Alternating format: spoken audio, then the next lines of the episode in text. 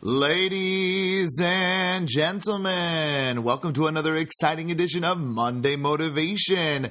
Yes, it's presidential election week, and I know everyone is just thrilled that this thing will be over soon. And yet, you heard it first here. Ladies and gentlemen, a guaranteed election prediction. I need a drum roll, please. The winner of the 2020 presidential election will be whoever Hashem wants. Yes, whoever God, the Almighty, wants and chooses, that is who will be the winner. Rabbi, what are you talking about? It's whoever the American people choose. It's whoever voters and which trends and who gets out the vote and the early and the late and the ballot and the. Let me share with you a beautiful concept, and yet maybe slightly a challenging concept for we do it ourselves Americans. Here's how things work we are supposed to put in this world what we call hishtadlut, hishtadlus, our human effort. And yet, who determines the results?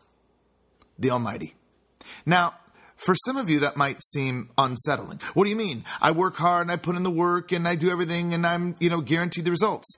Well, unfortunately, we all know that that's not true. There are many people who do a lot of good moves, right? And unfortunately are not successful. And vice versa. There's some people who get lucky breaks. Now, most of the people, most of the time, who put in hard work do get good results. Why? Because that's the um, the way the Almighty wants the world to work. He wants it to be a natural pattern. But that is a challenge for us to see is it really our hard work that determines our success only or is that a key to unlock a divine blessing?